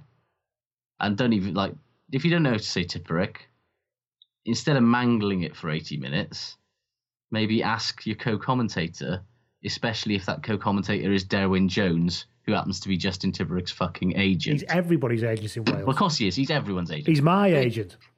Yeah, well, he'd be my he'd be my, my agent of choice. I'll be honest with you, but it's not like a Pro 14 problem to be honest. Like, ev- the pronunciation of fucking Polynesian and Maori names by pretty much everybody, and again, I am not blameless here. No. Is I but, like, remember the I remember the Fongaray debacle. Well, yeah, For me, like- that was. I'm not you, me. But it's like if you're like we're just fucking spods. We're trying our best. We Yeah. are not very good at it. I'm If not given a fuck- piece of paper which is phonetically can phonetically tell me well, how exactly. to say things. If you don't know how to spell, like it's quite Ask your researcher to check it out. Yeah, it's it's not. It's quite disrespectful to not bother. Like you can check. Like you can probably get the fucking team manager or the media person to go. How would you like your name to be pronounced? Can you just fucking like say it in a voice message for me and I'll practice. Like that shouldn't be that hard in 2018, but loads of fucking commentators just seem to not bother. And I do, I find it a little bit disrespectful, and I find it a bit annoying. But anyway, Made me laugh because he remembers when Arsene Wenger was appointed manager of Arsenal, he was so unknown that nobody knew how to pronounce his name. And when he was Yes. announced on the first news bulletin, they said, because he's French. They had Yes. yes, and Arsenal have appointed the you know currently from uh, Grampus Eight in Japan, Arsène Wenger. Because they thought he's friends. That was that, that was how you say it. Because of course they, he's from Alsace and all that, so they forgot that he's got basically got a German name, but um, surname. But yeah, Arsène Wenger. Wanger, Wanger. it works. Let's be honest. Yeah. But uh, yeah, stop doing that. Graham also said that good because he, he sent shit and good together. When people send shit and good in one tweet, it, it, it, makes copy and pasting difficult. Yeah. So, And you know, we- ju- just so you know, yeah, he and said- split them up. he said good was Adam Hastings again. Yes. Where was he against the mighty Southern Kings, though? Did he play? I Wow. Yeah, he did, and you shit. But oh well. Um, oh no, he wasn't actually because they had Rob. Did they have Rob Horne at Oh, I think they did. They did. Oh, see, there, therein lies the fucking problem. I think. Peter no, Horne. Was it Rob Horne or Peter No. Horne? It might have been Peter Horne. Uh, it He's wouldn't a Rob- 10 anyway. We learned it learned wouldn't have been. It wouldn't have been Rob Horne because he was an Australian, Australian, centre yes. who retired last season after a horrible injury. Of course, Um, yes. Yeah. Maybe Um, that's that would explain the poor performance. That would fucking explain it, wouldn't it? Poor one-armed Rob Horne fucking forced into playing ten for Glasgow. That's right, stop this now. Yeah, I feel like shit with that. Um, Any more shits from you? we- no, I think we're done. Right, so we've got on Twitter then. Ali Yes. McFarlane got in touch. He said shit was the state of the Dragons try scorer after sliding on his face on the 4G pitch at Scotstoun. Tell you what, that I'll be honest, I got a lot of tweets about this saying how shit 4G pitches. I was like, hang on, what am I missing here? And then I went to look and I was like, oh, right. Yeah, I mean, to be fair to him, don't throw yourself face first onto a. You know, We've you said this for- many times. There's nothing wrong with putting a ball down one handed. No, and also, like if he'd have done that to a on a you know relatively dry grass pitch, would have exactly the same problem. To be honest, it would have taken quite a fair bit of his face off because just don't, just don't lead with the face. That shouldn't. I shouldn't have to say this, but apparently I do. Widnes put in their new station in uh, stadium in rugby league, put an entirely kind of plastic pitch in there. Mm-hmm. And then basically everyone got the most horrendous, like fourth degree friction burns all over their limbs in the first game. People putting sending pictures onto Twitter going, you know, I'm not soft, right? But look at the state of my bloody leg. And that's why you've got to water those things like an absolute motherfucker, otherwise they will. and throw and and everyone knows from provincial leisure centres throw 18 tons of sand on them that gets inside your shoes and everything. obviously, yeah. Ugh. What else have we got? The shit. Dan Mears got in touch. He said shit is Willis Halaholo being able to qualify for Wales. Bracket because I don't agree with the qualification rule. He says, but then good is Willis Halaholo being able to qualify for Wales because on form he's playing very very well. we all have a bit of that, don't we? We all have a bit I- of. I, I I, know. I don't want to be that guy. who's- I don't. I'm not be. I don't want to be xenophobic, but it would. It's just. It would be better. It, it just feels better if you've grown your own, doesn't it? Yes. I've got no effect, nothing wrong with people following the rules, and I welcome them in, and good for them. But you'd still would rather grow your own, wouldn't you? Yeah, I would rather Willis Halaholo be playing for the land of his birth. However, I do not begrudge him coming to Wales. Absolutely not. No, no, no, no. And also, yes, as a Welsh person, I'm quite looking forward to him playing 12 for us after the World Cup. And I quite wish that he was qualified before the World Cup, if I'm totally honest. You could have him and Um, Lord Hadley of Parks and John Foxy Davis. A man can dream. Um, but yes, yeah, it's it's. it's What else quite we got? A shit. A few more shits to knock through. Uh, Grant Taylor says shit is the fact that we already know he was going to be playing in the Gallagher Premiership final and who was going to win it. Yes, agreed. Mike Davis said about the horrible stamp. He also said on Twitter that also shit was Kirkby Lonsdale Rugby Union's third result against Wigan Rugby Union Club. Sure. Mike, the, seriously, you had one job, which was to beat Wigan. Everybody's job in life should be to beat Wigan at everything that Wigan attempt to do. And you've disappointed me. Everything that they attempt to do. This, is- this is a very niche northern specific in joke. Not so- even northern, a specific part of South Lancashire, basically, East Lancashire, basically. Um, right, Mr. Hyde gets in touch on Twitter. He says, shit, 4G pitches, yes. Yeah. But not because of the face thing. Gives an unfair advantage to home teams and people don't play on them. Yeah. It is what Yeah. it is now, isn't it? Yeah. Uh, Salmon Skin Monk got in touch on Twitter Fair enough. and said, sh- and, and said, shit, is being a Leicester Tigers fan. Could be worse. Could Could be a it? sale. Could be a sale fan. It could be a itself. But the thing is, Salic are a little bit used to it, though, aren't they? They have. Yeah, they, that's they, true. They're acclimatized to this. Whereas for Leicester, it's it's, it's heavy weather, isn't it? Yes, it's like sailing you know. into a storm for the first time. Yeah, are sort of, you know, they're in their diving bell, but they're coming up slowly. They're kind of used to this. Leicester are just shooting straight up, and the blood's, you know, there's blood bubbles everywhere. It's just not good. What have you got that's good? Uh, good, having just spoken about um, people not pronouncing Polynesian names properly. Um, Karl, is it Tuna Cafe? The All Blacks prop or Tuna Cafe? Bald fella, don't know. massive tash. Yeah, ball fella, massive tash, big Karl. Love him. As he's, uh, we haven't really spoken. It's weird that we haven't spoken about him that much. It's true, actually. We try to not What talk about the All Blacks that much, which probably is a bit churlish and, and miserable, but you know, meh. Yeah, whatever. But his story is pretty fucking remarkable. Like he was like, he'd quit rugby and he was working as a security guard, but he was getting Oh, fat. he so fuck, looks like a security guard, doesn't he? doesn't he? He was, he was working doors in fucking. Of course he was. Yeah, and and then but basically he was becoming a right fat bastard, and um, so the doctor said, you know, you got to do something about this. So he's like, oh fine, fuck it, I'll start playing rugby again, and he ended up signing playing a bit for North Harbour, and then when the Chiefs basically fucking had lost every prop, that every loose head prop they had, we're just like, all right, what with you then? Um, and he signed with the Chiefs, and three months later he was a fucking All Black. That's what's still marvellous about even professional rugby union, isn't it? Fucking That- brilliant, particularly with it? props, because you basically you can be a bit fat and stuff. Yeah. If you're basically a good scrummager and incredibly strong and know what you're doing, you could literally go from I'm on the doors to I'm an All Black. Yeah, with a certain level months- of talent. Don't get me wrong.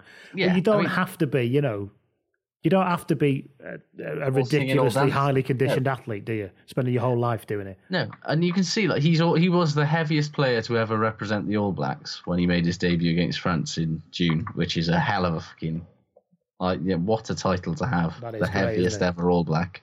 Um, but yeah, you can see that you know a couple of months in the All Blacks environment, and he is already looking quite like so, uh, the weekend. Hansen called him an unpolished diamond, and yeah, you can see that like he's got a fucking incredible talent in there. How much more polishing do you need when you're already an All Black? Well, because now he's doing things like like he did a he had a lovely little try assist on against Argentina, and he's showing some nice touches around the field, and it's like, oh, oh, Which New Zealander was it that threw that massive one-handed offload off the floor? Was that him on Saturday? I think it might have been actually, yeah, He went over and just threw like a cat flap as he was going down. yeah. Incredible. There we go. There we go. I think it was It's him. that- Correct me if I'm wrong. Basically, that's what that's what they're doing. Is is right? Okay, we've got this massive strong lad who's good at scrummaging. Now let's turn him into a bloody All Black and have him doing fucking cat flap offloads and running around the park like a loon. And it's like, just he's twenty five. he's, you know, Yeah. he's had six six months of top flight rugby. How good's he going to be after a year or two years or five years? Yes, just fucking hell. New Zealand rugby, man. Speaking of New Zealand rugby, specifically the front row, well, good for me. I've got Codie Taylor. Not Yes. only magnificent in the set piece as part of that marmalising effort on the Australian pack, very Yes. good on attack, rapid, good hands, Yeah. Yeah. and also is invisible to the ref, it seems, in Yes. defence, And it's weird to think that he which is handy.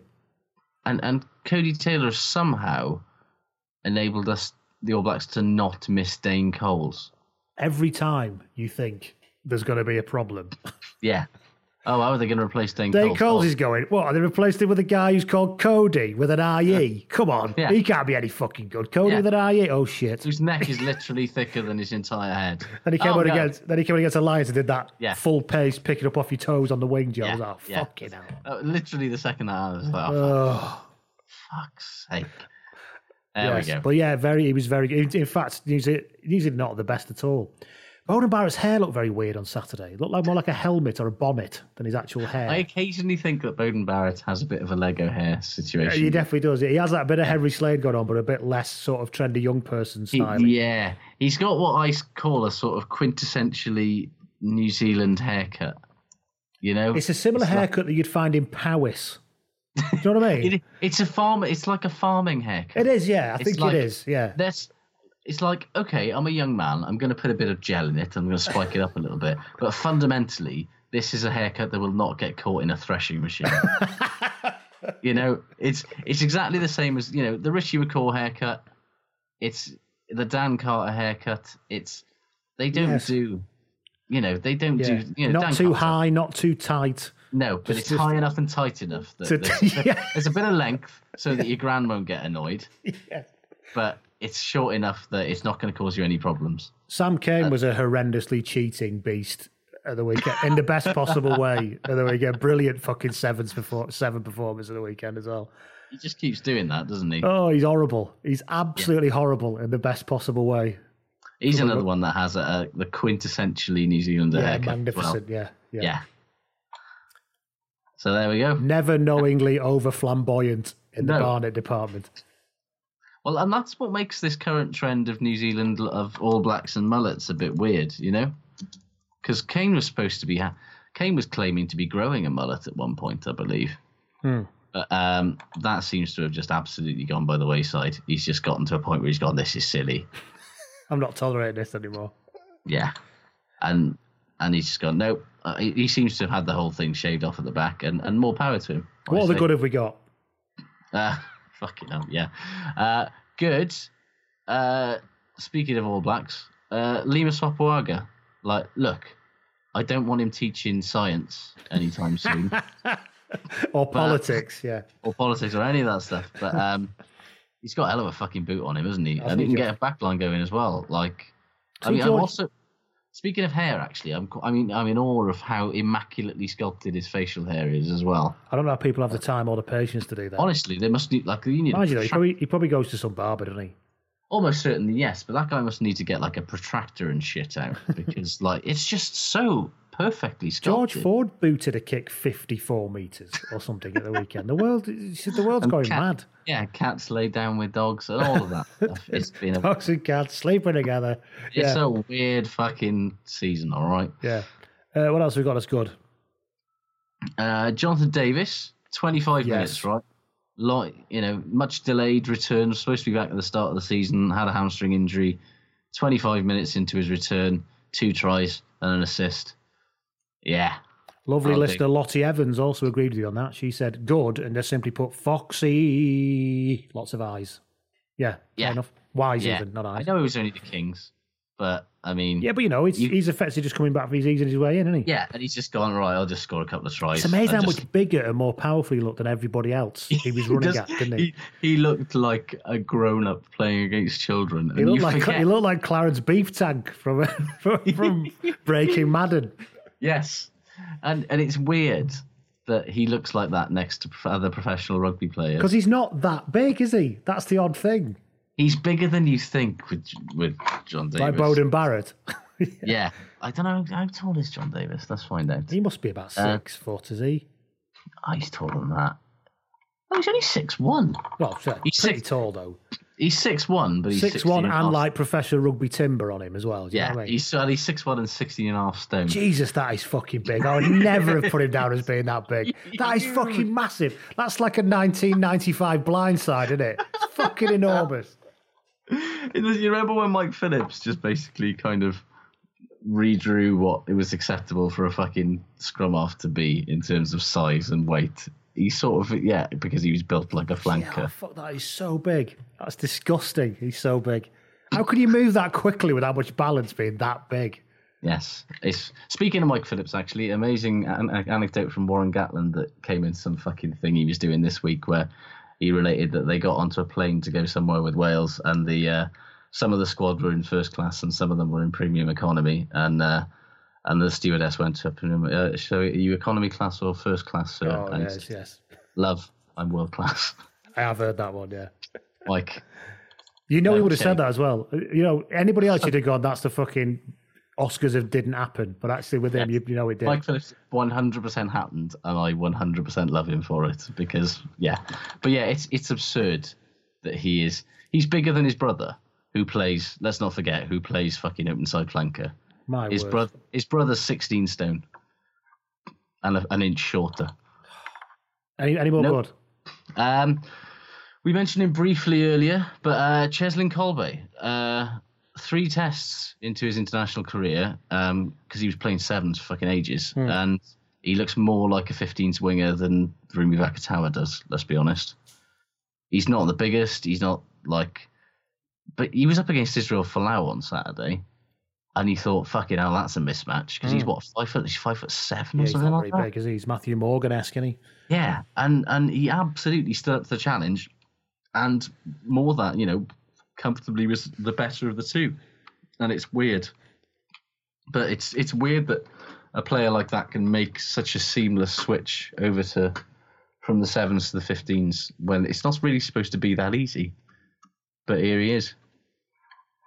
Uh, right. Any more good?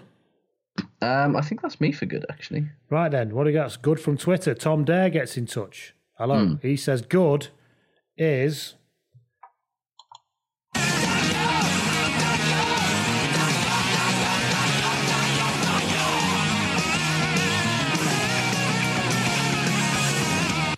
in the Newcastle versus Wasps post match interview, where they all sit around a table and chat with a coach, which is weird. But anyway, Craig Doyle, looking Yes. terrified, says, "I'm trying to, wo- I'm trying to work out what your expression is, Dai Young." Dai Young, with a face like thunder, replies, "I've just had to change my trousers." I love that man, says Tom Dare, and don't we all?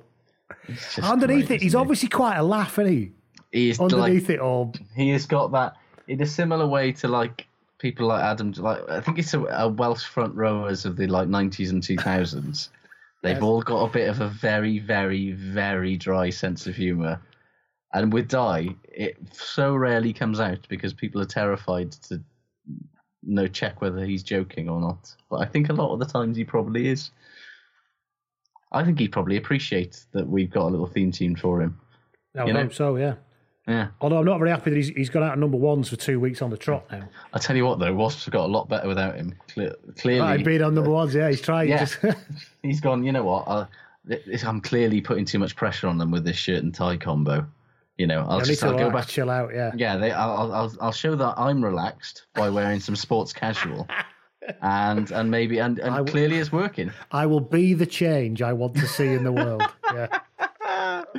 Oh. Anyway, off Twitter, Lexity Alex, got, Lexity Alex got in touch. She said, "Good is Glossop under eights winning a trophy for displaying the best core values at a festival on Sunday. I wonder, what that would be.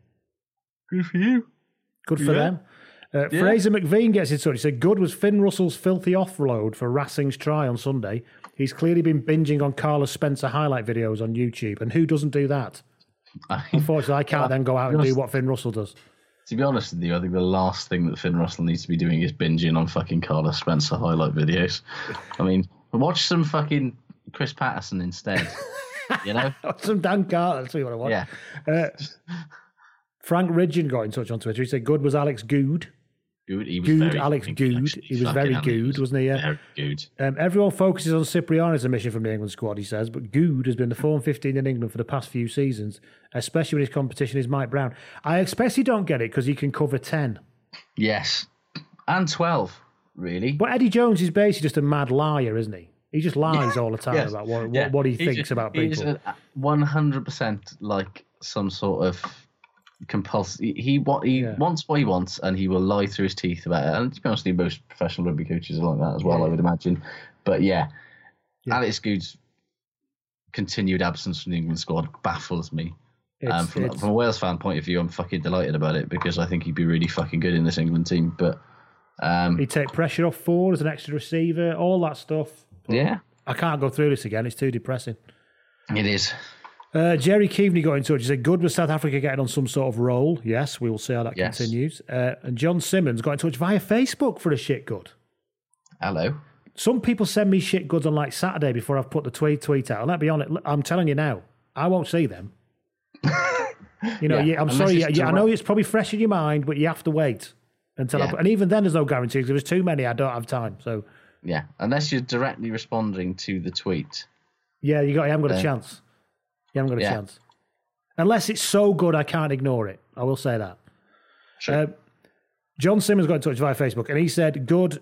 Well, he what he did, he said, "This is good," and he sent me a screenshot of the new Stade calendar for 2019. Oh. And the front cover of it, which is all we've got so far, features a lad with full angel wings grafted on, topless, obviously. angel wings, full cherub hair, carrying a like cupid bow thing, riding uh, a golden lion? No. I mean, yes, but no. Like, I know that Stade have to do something weird with their calendars every year. And I know they've been doing it for so long now, they've probably run out of ideas. You know, back in the day where they just used to get James Haskell to pose with a fucking rugby ball in front of his privates, that was so easy. Now. Yeah, that was like Loaded magazine. They've gone artistic Exactly. now. Yeah, they've jumped the shark a little bit there, I think. And that brings us to the end with Josh's Yes. venomous, disparaging uh, comments about the Stade calendar. Brings us to the end of this very snappy 90 minute podcast. Yes. Um, Never let it be said that we are not incredibly fucking. Well, you know, where would you be without a fucking vegetable chat? Let's be honest. so, uh, thank you everybody for listening. Thank you everybody for your Patreons, and thank you. And I hope you enjoyed Jason Tovey. And we'll be back next week with a special episode, won't we? Yes. If we don't yes, we get will. Ooh. postponed by the special guest again, Yes. Well, we'll see how that goes. we'll see how that goes. We'll leave you with that one, and we'll speak to you next week. Take care. Goodbye. Take care, everybody. Bye. As more sectors across Ireland are reopening, the COVID 19 pandemic unemployment payment is changing. If you're currently receiving this payment, the amount you receive will change from the 16th of November. To find out more about how these changes will affect you, visit gov.ie forward slash PUP changes. A Government of Ireland initiative brought to you by the Department of Social Protection. Sports Social Podcast Network. With Lucky Land slots, you can get lucky just about anywhere. Dearly beloved, we are gathered here today to. Has anyone seen the bride and groom? Sorry, sorry, we're here. We were getting lucky in the limo and we lost track of time. No, Lucky Land Casino, with cash prizes that add up quicker than a guest registry. In that case, I pronounce you lucky. Play for free at LuckyLandSlots.com. Daily bonuses are waiting. No purchase necessary. Void where prohibited by law. 18 plus. Terms and conditions apply. See website for details.